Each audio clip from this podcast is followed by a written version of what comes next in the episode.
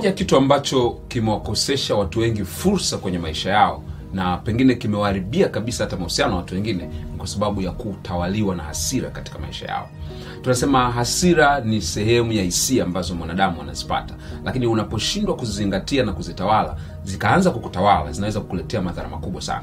Na kuna namna mbili watu wanashughulika na hasira zao. Ya kwanza tunaita anger explosion au kulipuka kwa hasira. Mtu analipuka anakuwa na mlipuko wa hasira. E, na unaanza kuona kama unaweza kusema mtu huyo anapenda sana kuonyesha hasira zake. Lakini wengine wana kitu wanaita anger repression au wanakuwa wanakandamiza zile hasira zao wanajizuia zile hasira zao lakini pia baada ya muda mrefu inakuwa vile kama mtungi wa gesi unaolazimishwa kuingia gesi nyingi baadaye unakuja unalipuka. Sasa kuna madhara ambayo yanaambatana na mtu kutawaliwa na hasira katika maisha yao. Na pengine unajua baadhi ya watu ambao e, wanatawaliwa na hasira au pengine ni hata wewe mwenyewe unatawaliwa na hasira. Na nitakueleza madhara haya matatu lakini nitakufundisha kwa haraka sana njia ambazo unaweza ukazitumia kuepukana na madhara haya.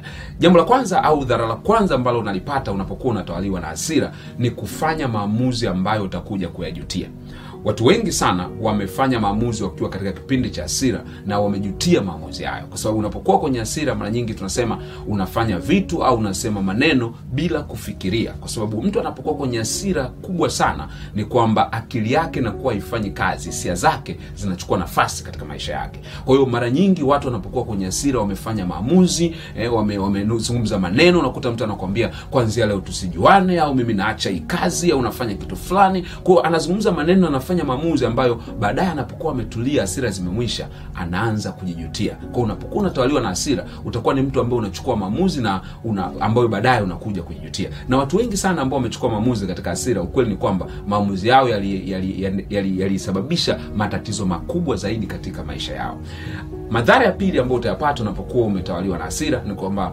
unaharibu mahusiano na hasa na watu wako wa karibu. Na unaharibu mahusiano yako mara kwa mara. Kuna watu wengi sana ambao wako katika tatizo la kila wakati kukorofishana na watu au kugombana na watu. E, pengine ni bosi au ni mtu kazini ofisini au pengine hata watu ambao wako kwenye mahusiano. Kuna watu wameshindwa kudumu kwenye mahusiano kwa sababu ya hasira. Wameshindwa kabisa kucontain hasira zao. Kila wakati akiwa na hasira anasema maneno ya ovyo anafanya vitu vya ovyo ambavyo vinaharibu mahusiano kwao tunasema watu wenye hasira siku zote ni watu ambao wanakimbiwa. Hakuna mtu ambaye anapenda kuwa na mtu mwenye hasira. Unapokuwa na hasira unaharibu mahusiano yako. Watu wanakuwa wana, wana, wana na ile hali ya kukukimbia hali ya kutengeneza umbali kati yako na, we, na wale watu ambao wanakuzunguka. Kwao mara nyingi tunasema hasira zinafukuza watu katika maisha yako. Kwa unapokuwa unatawaliwa na hasira ni kama vile unaambia watu msikae karibu na mimi kwa sababu wakati wote ule naweza nikawafanyia kitu kibaya katika maisha yenu. Lakini madhara ya tatu ambayo utakumbana nayo unapokuwa umetawaliwa na hasira ni kushambuliwa na magonjwa. Tunasema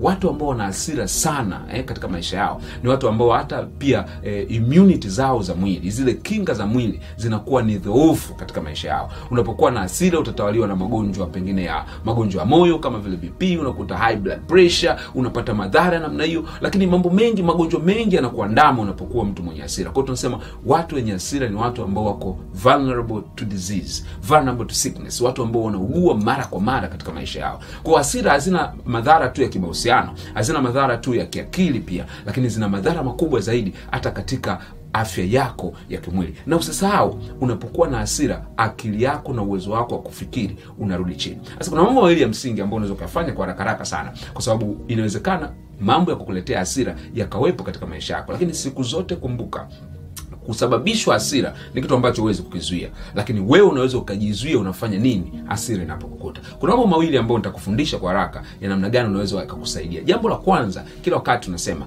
unapokuwa katika mazingira yanayokuletea hasira kama unaona uwezi kucontrol jitahidi kuondoka katika eneo hilo. Omba excuse mwambie yule mtu kwamba tafadhali naomba jambo hili tulizungumza baadaye. Au unasema naomba kwa sasa hivi kwa hali nilionayo siwezi kulizungumza. Kwa sababu kumbuka maneno unayorusha au maneno unayoyatoa huwa hauna uwezo wa kuyarudisha katika mdomo wako. Kwa unaweza ukaongea neno moja likakusababisha uharibu kila kitu katika maisha yako. Na baadaye hata ukisema nisameheni nilikosea watu wengi hawatakuelewa. Watu wanaweza kukusamehe lakini hawatasahau kitu ulichokisema. Kwa tunasema jitahidi unaweza ukaondoka katika yale mazingira mazingira ambayo yanakusababisha kuwa na hasira kwa wakati huo.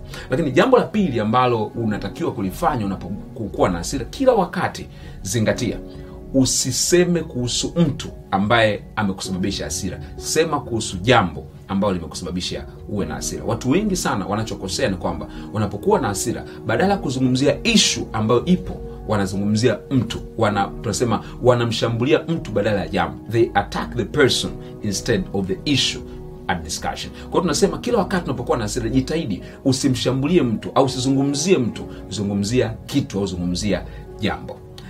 Ningependa uniambie kuhusiana na jambo hili. Je umekuwa ukitawaliwa na hasira? Au pengine unamjua mtu yoyote ambaye anatawaliwa na hasira?